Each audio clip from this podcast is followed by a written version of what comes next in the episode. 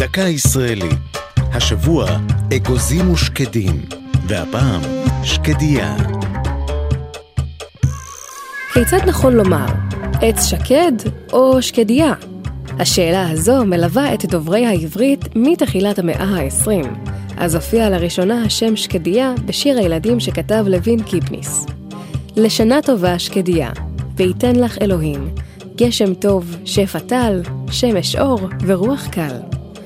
גם במחזה ילדים שכתב, בחר קיפניס לשלב את השקדיות כדמויות. אולם דווקא השיר השקדיה הפורחת של ישראל דושמן, ללחן של מנשה רבינה לציון ט"ו בשבט, השריש את שם העץ, המסמל בארץ את ראשית עונת הפריחה. השקדיה פורחת ושמש בזורחת.